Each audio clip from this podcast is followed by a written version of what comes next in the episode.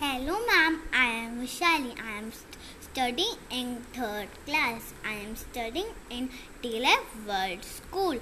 Today, I am tell you about my kavita. My first kavita is Suraj. पूरब का दरवाज़ा को धीरे धीरे सूरज को लाल रंग कब गाता है ऐसे सूरज आता है गाती हैं चिड़िया सारी, खिल जाती कलिया प्यारी, जिन सीढ़ी पे चलता है, ऐसे सूरज ढल बढ़ता है।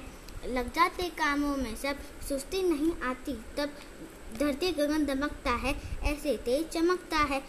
गर्मी कम हो जाती है, तेज, धूप तेज से आती है, सूरज आगे चलता है, ऐसे सूरज ढलता है।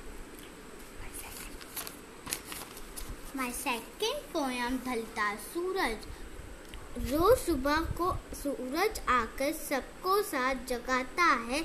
शाम हुई लाली फैलाकर अपने घर को जाता है। दिन भर कूद को जला जला के उसको उजाला फैलाता है। उसके जीना ही जीना है जो काम सभी को आता है। Thank you ma'am have a